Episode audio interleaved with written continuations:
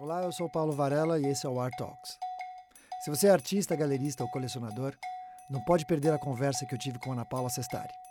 Ana Paula é advogada e art advisor e trabalha não só com direitos autorais, mas também com tudo que é necessário para parte de contratos no mundo das artes. Então, com vocês, Ana Paula Sestari.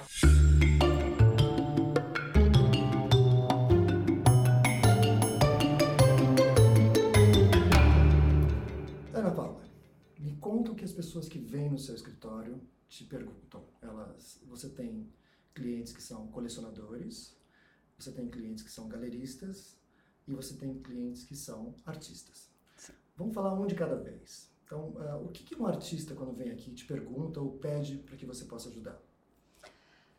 Bom, primeiro, uh, os artistas vêm aqui, às vezes por indicação da galeria ou eles mesmos, muitas vezes para saber, primeira coisa, assim, como eu faço para entrar no mercado e como eu me relaciono com a minha galeria, ou ele já tem alguma questão é, com relação ao mercado, de compra e venda de obra, ou eles tiveram algum problema.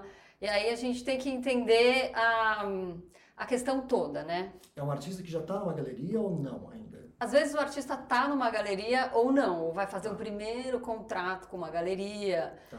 Já tem alguém, já tem um agente assim que colocou ele lá, mas enfim. Então as pessoas vêm indicadas por vários lugares. E artistas renomados já vêm aqui num outro estágio da vida. Tá. Então, assim, pra gente, os artistas que estão começando a carreira perguntam, por exemplo, ah, como eu faço para exportar uma obra de arte? Tem um cliente querendo uma obra de arte, comprar uma obra de arte numa feira, ou eu fui, estudei fora e tem uma coisa. Então, muito importante para a gente entender que são, às vezes, duas relações. Uma relação com a galeria aqui do Brasil e uma relação com a galeria lá fora. Não necessariamente eh, os artistas, essas galerias se falam ou elas se relacionam. Muitas vezes no começo, não. O artista sai procurando um monte de galeria, faz uma exposição fora, deixou umas obras lá e esqueceu. Tem artista que falou: olha, eu levei umas obras lá, fiz uma residência fora, deixei umas obras, ficou lá para uma galeria vender, ela não vendeu, não devolve minhas obras. Então, assim, como uma boa advogada, eu falo: olha, tudo tem que estar no contrato. Uhum. Porque se você não faz um contrato, você não sabe o que fazer quando der um problema. Aliás, o contrato é exatamente isso. É Exatamente. um problema, É, é, você sabem. tem alguma coisa escrita ali. Tá. Então, assim, as pessoas vêm com algum problema. Ou a gente tem o caso de um artista que, da mesma forma, fez a exportação, fez a exportação levou as obras, finalizou a obra lá, fez residência, terminou, deixou a obra lá, vendeu uma obra. A galeria lá de fora quer pagar ele aqui. Tá. Ele não tem como receber. Ele não tem um contrato, não tem nada. Então, essa semana mesmo, a gente está fazendo um contrato para o artista, onde ele nomeia a galeria representante dele lá fora, que ela pode vender as obras que ele produziu lá. Sim. Enfim, para ele ter. Porque assim, tem muitos aspectos, todo mundo fala que é advogado, é coisa chata.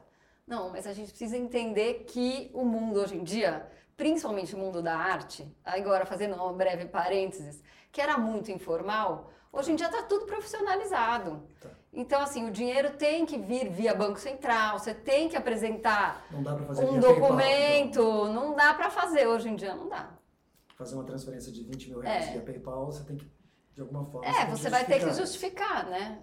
E, e aí, no teu imposto de renda, enfim, tá todo mundo muito ah, prestando atenção nessas coisas, né? Então, Tá. em algumas obras de arte que a gente fala, por exemplo, uma fotografia, né? É uma coisa que você pode mandar a fotografia pela internet e ele produziu lá, mas nesse caso também, bom, ele produziu lá, mas fe- fez um câmbio e a, e a galeria de lá queria mandar um, um dinheiro via banco comercial. Então, para o banco ele tem que apresentar um contrato. Tá. Né? E tem que sair o pagamento de royalties ou de uma compra e venda de obra de arte. Então, assim, esses são mais os artistas que estão se virando, vai, Sim.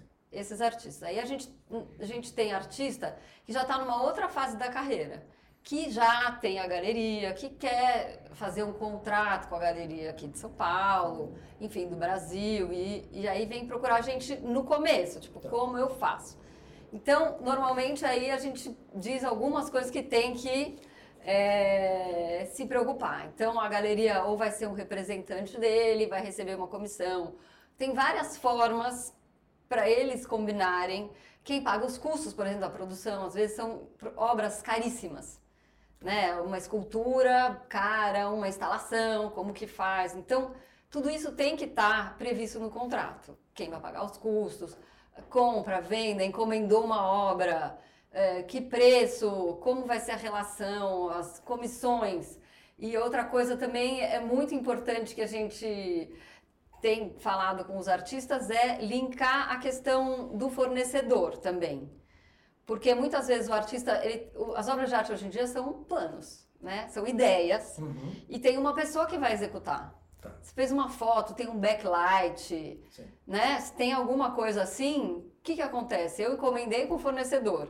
Deu problema na minha obra, mas eu tive esse fornecedor.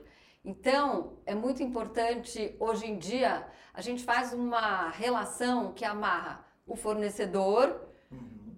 o artista e a galeria. Então, eles têm uma garantia do fornecedor que aquilo vai durar um X tempo. Uhum. E principalmente quando são obras grandes, ou instalações, ou obras feitas sob medida, o contrato com o cliente daí. Tá. Porque a galeria e o artista vão garantir para esse cliente que essa obra vai durar tanto tempo, mas que vai precisar de uma manutenção, que vai precisar trocar a lâmpada, por exemplo, uhum. sabe? Então, é, esses cuidados hoje em dia têm que estar nos contratos. É chato? É chato. Mas o que acontece, por exemplo, com uma cliente nossa que instalou, uma cliente, uma cliente de um dos artistas e, e galerias, instalou uma obra na cobertura, tomou chuva, queimou o backlight, tudo. Não tinha um contrato, quer dizer, né? Aí se aplica o direito do consumidor.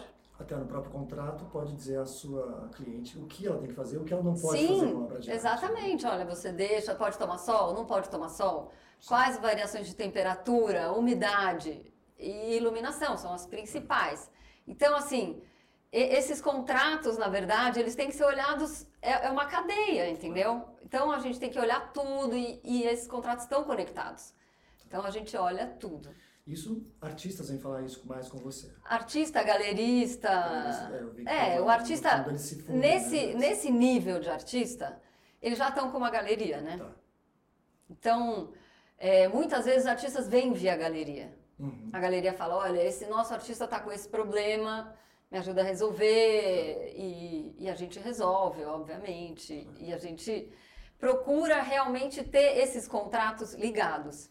Uhum. Então, o artista, se ele tem uma galeria que o representa, ele, o artista vivo, né? Ou os herdeiros de um artista uhum. que são organizados, que representam um espólio, vêm nos procurar, tão normalmente ligados a uma galeria. Legal são mais profissionalizados, porque o mercado está pedindo isso, né? Uhum. O que, que um artista, então, em resumo, precisa saber de mais importante antes de sair começando, a, a, antes de sair no mercado de arte, assim, ó, que ele produz? Quais são os, os primeiros passos que você sugeriria para que ele entrasse no mercado de arte de uma forma mais segura, assim? Olha, eu acho que uh, primeiro ele precisa se organizar também fiscalmente. Porque ele vai ter que dar uma nota, ele vai ter que dar um recibo. Ou ele, e aí ele precisa ver. Muitos artistas preferem realmente, ah, não, eu vou dar um recibo, vou pagar imposto de renda na pessoa física. Tá bom, é opção. Mas a pessoa tem que saber que hoje em dia o mercado mudou. Ele tem que dar um recibo ou ele tem que dar uma nota fiscal pouca gente aceita recibo. Então, é uma nota fiscal que ele vai ter que emitir e ele tem que estudar quais os tributos que ele vai pagar, como é que faz, como é que não faz. Uhum. Então, primeiro ele precisa se organizar como pessoa jurídica artista, Sim. né? E se colocar profissionalmente como uma pessoa que produz, eu sou artista.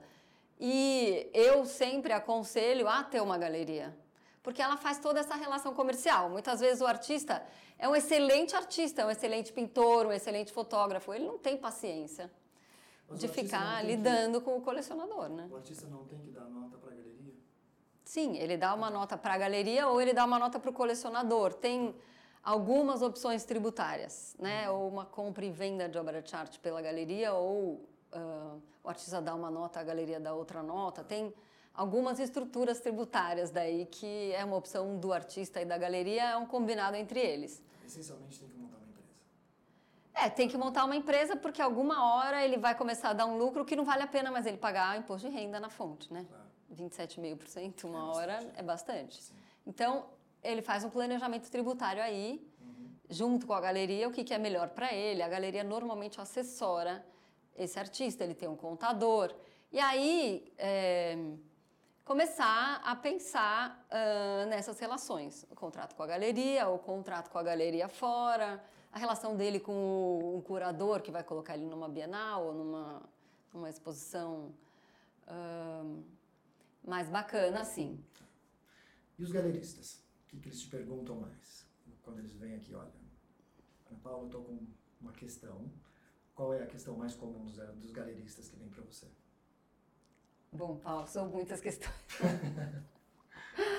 são muitas questões. Olha. É da relação com o artista, da relação com o colecionador, da relação. É, é que o mercado hoje em dia, é, como a gente estava falando, o mercado mudou muito.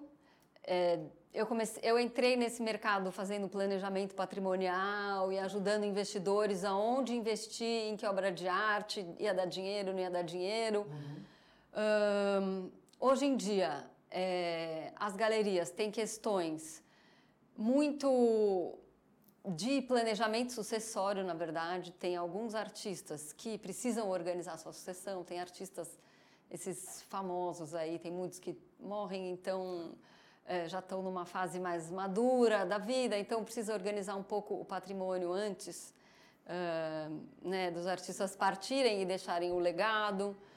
A gente. Como é a relação com a família do artista depois? Como é, é a relação com a família do artista? Essa transição, a gente já está começando a, a, ter contato com alguns herdeiros tá. de artistas.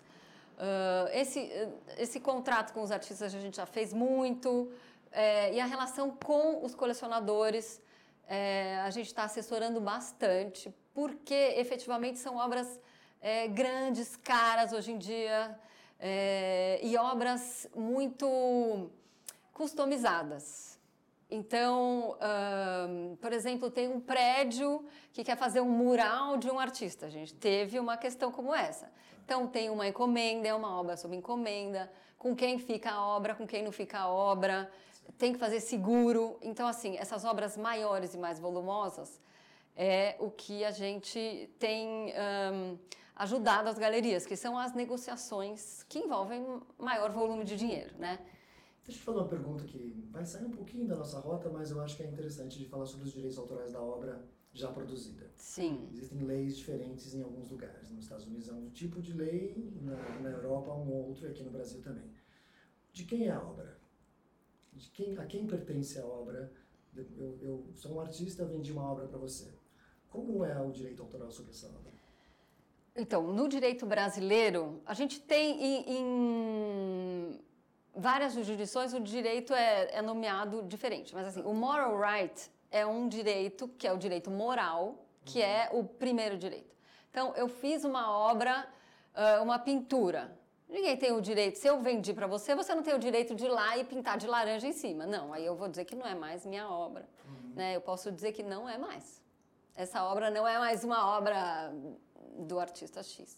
Né? Então, o direito moral é do artista, tem que dar o crédito para o artista, todo esse direito moral é do artista. Depois tem os direitos patrimoniais, que nos Estados Unidos os copyrights, mas aqui no Brasil uhum. é muito mais amplo o direito uh, autoral um quadro, patrimonial. Se eu tiver um quadro seu, eu não vou rabiscar o seu quadro porque eu gosto muito, mas o que eu posso fazer com ele? Posso pôr numa revista, eu posso fazer não pode. Então a gente tem o direito, é, o direito patrimonial. Quando você compra a obra, você não tem direito a nada. Você tem direito a pendurar a obra na sua casa. casa. Se não está escrito nada, você não tem direito nem de emprestar para uma exposição. Tá.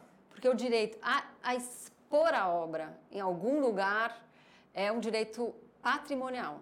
Tá. Então, nesses contratos da galeria, muito bem lembrado, tem esse, essa seção de direitos autorais patrimoniais que o artista cede para a galeria, então a, galeria pode expor, pode colocar no catálogo, pode colocar no livro, pode reproduzir a imagem, que é uma outra coisa, mas para fins não comerciais.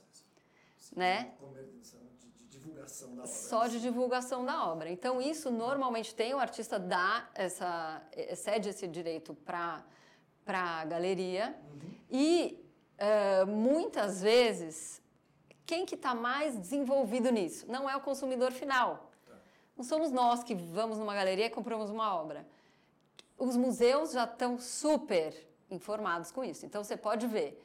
Há muitos anos, é, há muitos anos a gente faz contrato entre museu e galeria, entre museu e artista. Nós atendemos também algumas produtoras quando elas fazem exposição, bate lá o SESC, ó, assina aqui esse terminho, sabe? A gente revê esses contratos também de direitos autorais, muitos, porque uh, às vezes a, a instituição compra a obra e aí quer reproduzir, fazer o pôster, fazer tudo. Até fazer o pôster, os artistas permitem. Mas colocar na caneca do museu, não. Aí é um uso já comercial. Entendi.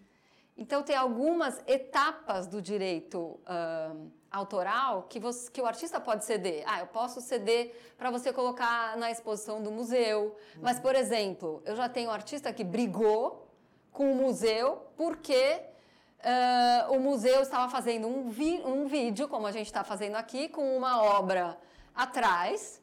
Não. E o que acontece? Em muitos museus, vai uma empresa e vai fazer uma propaganda de alguma coisa e filma a obra. Entendi. Entendeu? O artista fica super bravo. Olha aqui, você foi fazer a propaganda, eu vi minha obra na propaganda de não sei quem. Não, eu não autorizei isso. Então aí que dá muita briga. Aí vem uma pergunta para você que eu acho interessante. Talvez não tenha nada a ver, mas assim, por exemplo, se existem algumas coisas que eu posso pôr em contrato que elas não são válidas, deixa eu te dar um exemplo. Se um dia eu falar assim, olha, aos 60 anos eu autorizo a você a me matar. Tá, tá escrito aqui, eu registrei em cartório, mas não vale. Sim, aí é crime auxílio ao suicídio. Porque é, claro, leis que leis. Exatamente. Na arte, eu posso doar o que eu quiser e essa, eh, eu posso estar no momento senil da minha vida, eu sou artista. Eu dou, não, você pode fazer o que você quiser, dobrar o meu quadro. Eu posso fazer isso? Ou existem coisas que não são permitidas nem... Você está dizendo em termos de direitos autorais? Sim. Olha, em termos de direitos autorais... Do... Não, é assim, em termos de direitos autorais... É eu acho que nenhum artista vai fazer isso. Não, eu sei. Mas... Né? Ele vai reservar o direito moral e se ele tiver muito senil, os, os herdeiros podem proteger. Mas, enfim, eu entendi sua pergunta. Quer dizer, tem algumas coisas que a lei determina e que outras que podem ser livremente negociadas entre as Isso. partes, que a grande maioria do nosso direito civil e direito comercial tem regras básicas e muita coisa pode ser negociada entre as partes, tá? Uhum. Então, é e principalmente nesse mercado da arte, muita coisa é negociada, como sempre foi. Né? a minha pergunta é, ok, eu comprei a sua obra de arte, eu fiquei com ela 10 anos, eu cansei, e eu vou pôr essa obra de arte à venda. O artista tem algum direito? Sim, o artista tem o direito de sequência daí, que é o resale right, né? Que é de, de receber um percentual do que você ganhou. Isso tem que estar em contrato, ou não? Isso está na lei. Então o artista tem esse direito. O que, que acontece? Tá na lei, o artista tem esse direito e as galerias sabem disso. Então, muitas vezes, quando vem alguém, por exemplo, se, se eu sou sua galeria, você quer, você comprou, eu sou sua galeria, alguém comprou um quadro seu e devolveu o quadro para mim, ah, Ana Paula, não quero mais o quadro do Paulo, uhum. uh, você pode revender para mim? Eu falo, posso. É, tá bom. É, aí já me perguntaram, advogada, eu, quando eu revender o quadro do Paulo, eu preciso pagar alguma coisa para o Paulo? Ah, precisa, 5%. As galerias sabem, e as galerias, quando representam os artistas, elas falam, ó, oh, cliente, eu tenho que pagar aqui 5% para o Paulo. Uhum. Óbvio, porque elas estão defendendo o interesse do artista, eles têm uma coisa em comum. Agora, essa, essa questão da arrecadação do direito de sequência, ela ainda é desorganizada no Brasil. Né? Os artistas, eu acho, não se organizaram, as casas de leilão, algumas já estão se organizando, então é uma questão que está em fase aí de implementação, eu diria, né? A lei é recente, de 98, então é, essas coisas demoram para ser implementadas. 98, é recente. É, Tá. é recente, o mercado vai mudando. Entendi.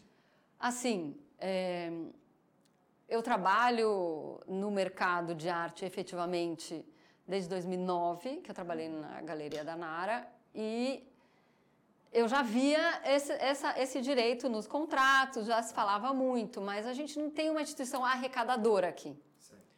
Então isso fica muito difícil. Se tem uma obra num leilão ou se tem uma venda privada, hoje em dia a gente não tem esse esse caminho que a obra fez, muitas vezes, né? Acho O que é importante para um colecionador?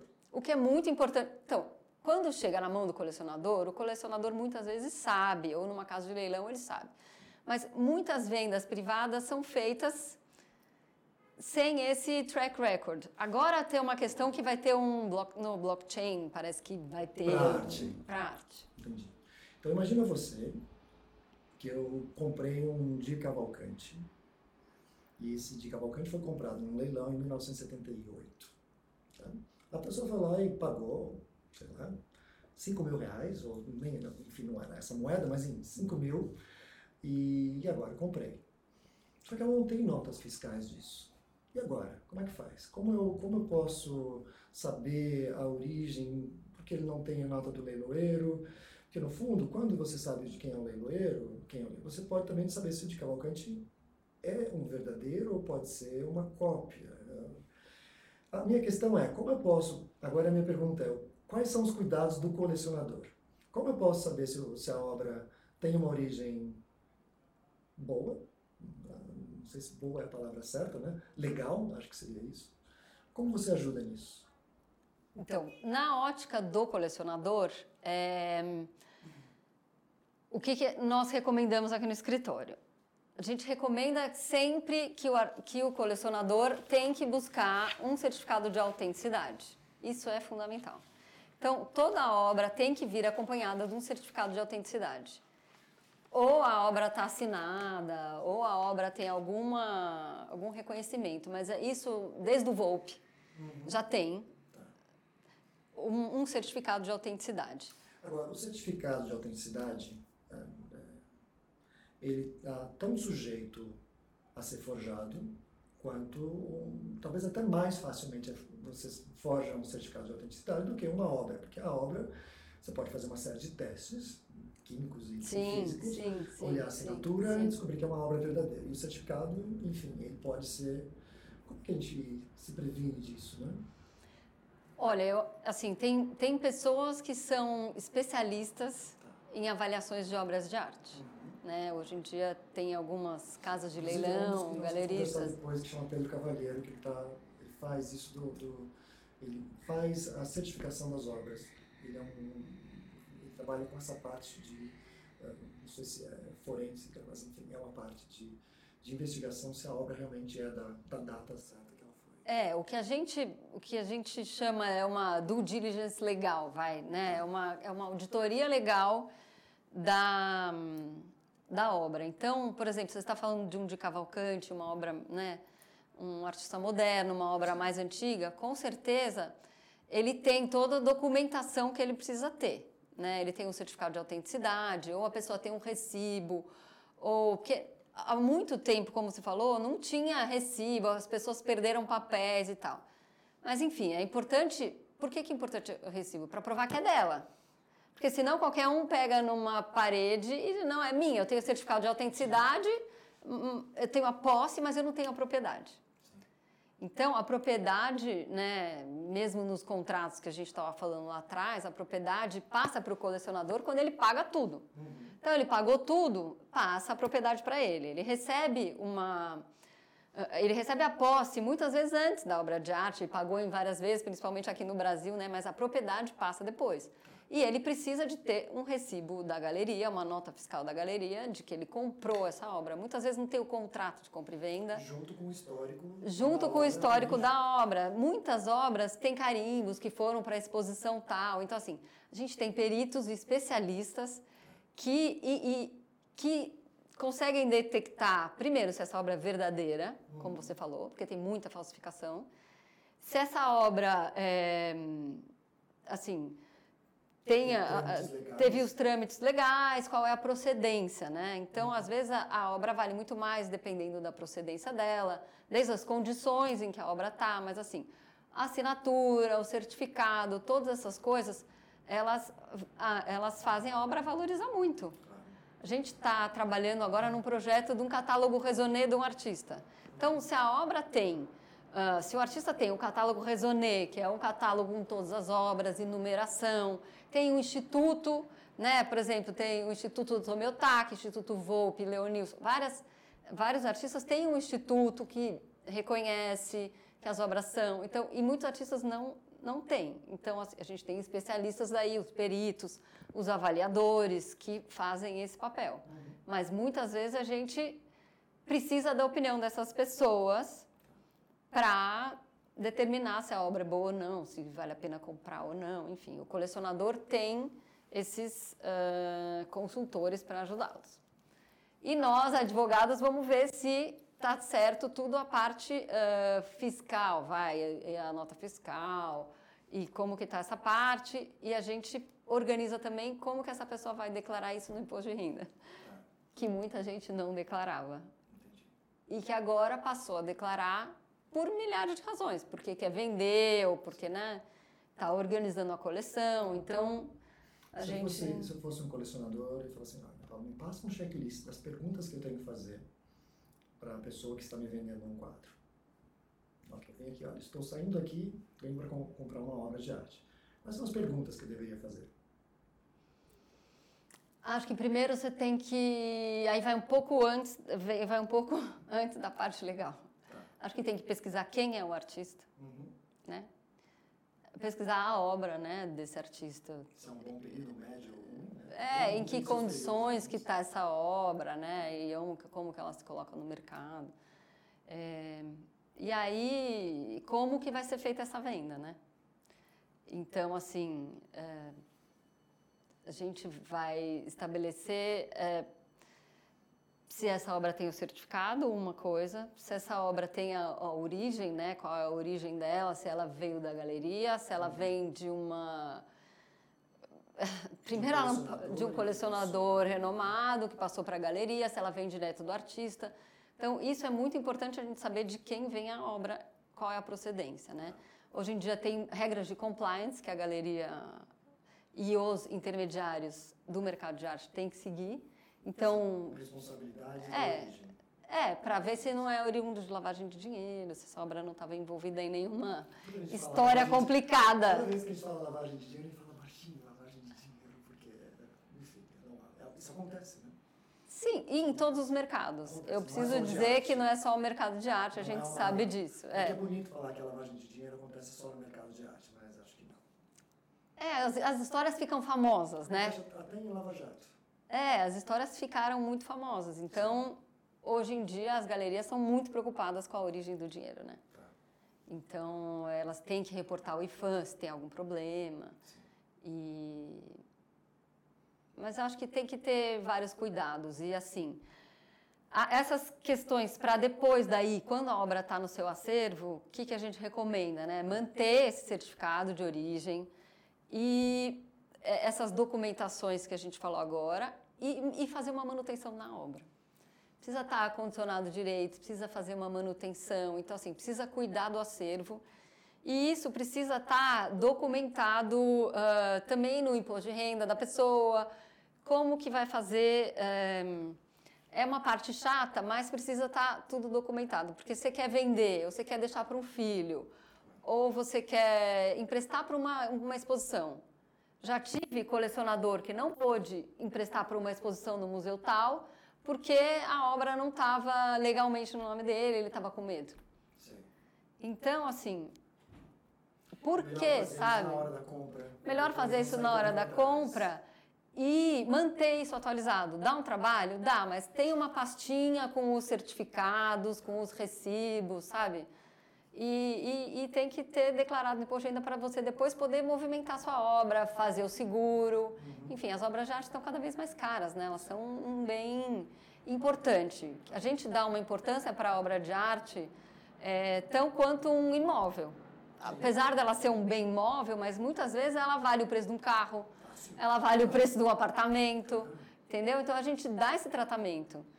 E aí o próximo ponto da nossa conversa, já é, falando um pouco de planejamento sucessório, que a gente tem feito tanto para artistas quanto para colecionadores. Então o artista que quer realmente cuidar do seu futuro, da sua aposentadoria, e ainda não está recebendo esse direito de sequência, mas ele cuida da sua carreira e ele quer deixar um legado para a comunidade.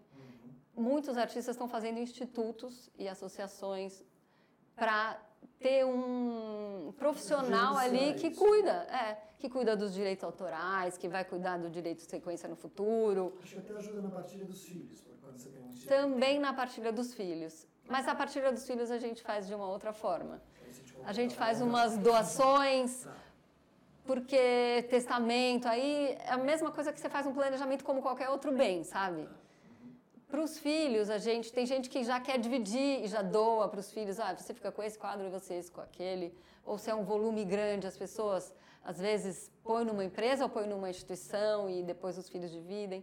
Ou vende tudo antes dos filhos uh, brigarem pelos quadros. Então, assim, mas a gente tem sido procurado bastante para organizar as coleções. Legal. O que mais a gente pode, só para fechar aqui a nossa conversa, a gente falou um pouco dos artistas, falou dos galeristas, falou dos colecionadores, falou. Acho que o mais interessante é que a gente o tempo todo misturou os três, né? Porque não é, tem porque é tudo junto. É, é. Mais alguma preocupação que a gente possa passar, que a gente possa ajudar as pessoas nesse sentido? Olha, na minha visão aqui, tem essas coisas que são importantes também é, de exportação e mercado externo. Né? Muitas vezes a gente faz o contrato com o museu lá fora, quando o artista empresta uma obra uhum. ou quando o artista mesmo vende uma obra. Então, essas coisas de importação e exportação são complexas e tem gente especializada nisso, mas eu acho que é um cuidado extra que tem que tomar. Porque são, coisas, são questões muito específicas. Então, às vezes, o artista faz uma negociação, aí depois, ah, olha, e agora como eu faço para implementar? Tem que fazer o contrário. Eu quero fazer uma, uma negociação, quero vender. Liga para o advogado, liga para o para o despachante aduaneiro, como que eu vou fazer isso para fazer tudo direitinho, porque muitas vezes a obra vai embora é, com uma exportação temporária, depois tem que converter, tem muito problema de curto-circuito que já deu aí do mercado interno com o mercado externo, então, então precisa tomar alguns cuidados também. Você acha que essa profissionalização do mercado ela é recente? Ela tem a ver com algum acontecimento no Brasil ou é uma coisa que está vindo da profissionalização internacional, que eu vejo que o mercado europeu e americano são extremamente profissionais nesse assunto. Você acha que está migrando ou simplesmente foram alguns acontecimentos aqui no Brasil que fizeram as pessoas ficarem mais uh, espertas em relação à documentação? Olha, eu acho que está havendo uma conscientização maior das pessoas, de todos os lados tanto colecionadores quanto galeristas e, e aí para os artistas, né? E é, uma, é um mercado, são pessoas que estão intimamente ligadas. Como as feiras de arte, uma grande internacionalização foi a SP Arte, que veio para São Paulo, que trouxe muitas galerias. Então, assim, tem uma troca muito grande, eu acho, dos últimos 20 anos. É, as coisas vão uh, melhorando no Brasil também com essa internacionalização. Então, se você quer jogar no mercado lá fora, você tem que saber jogar. E aí o mercado brasileiro, com toda essa troca internacional, também foi se profissionalizando. As, aço as ações, olha, eu gosto de ação porque eu trabalhei muito tempo no mercado financeiro. Mas as obras de arte vão se valorizando e é uma coisa que se retroalimenta a velha história. O que vende mais o Tostines lá? Vende mais porque está sempre fresquinho ou está sempre fresquinho porque vende mais? Então, uma, elas vão né, se retroalimentando. E é uma coisa, eu acho que para o artista, voltando lá do começo, o artista que quer vender para uma coleção ou vender para um museu lá fora, ele tem um grande caminho a perseguir. É, dá para chegar lá, mas eu acho que tem que fazer tudo direitinho do não. Eu acho que tem que se documentar. Não só documentar de uma forma legal, mas se documentar com relação à produção artística. Explica. Então, da obra, como ela foi feita, assinar direito, fazer todo esse processo para que a obra se valorize. Sim, fazer o certificado, fazer seu currículo, é assessoria de imprensa, porque os artistas, eles, as galerias os promovem muito, mas o artista também se promove muito e vai fazer residência. E hoje em dia, com todas essas mídias, é o Instagram, são todas as mídias, é a internet, quer dizer, o artista consegue se colocar muito. O artista, hoje em dia, é uma marca. Se você quer saber mais sobre o assunto e tem alguma pergunta para fazer para Ana Paula, você pode deixar um comentário abaixo ou mandar um e-mail para o contato arteref.com.br. E se você tem alguma sugestão de assunto, entre em contato comigo pelo e-mail mesmo ou pelo Instagram arte.ref. Até semana que vem. Obrigado.